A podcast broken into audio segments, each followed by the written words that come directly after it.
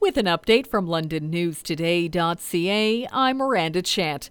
Winter weather's making a comeback. Environment Canada says snow will begin to fall this morning and turn heavy around noon. Roughly 5 centimeters is expected before the fast moving system clears out of the area late this afternoon. A winter weather travel advisory is in effect for London, eastern Middlesex, and Oxford. Strong winds combined with the fresh snow could see visibility on the roads suddenly reduced. Drivers should adjust their speed accordingly.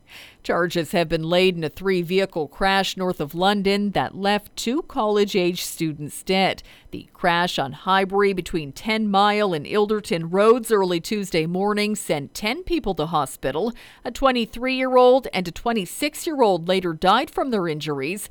A 26 year old Londoner is charged with two counts of dangerous driving causing death and three counts of dangerous driving causing bodily harm.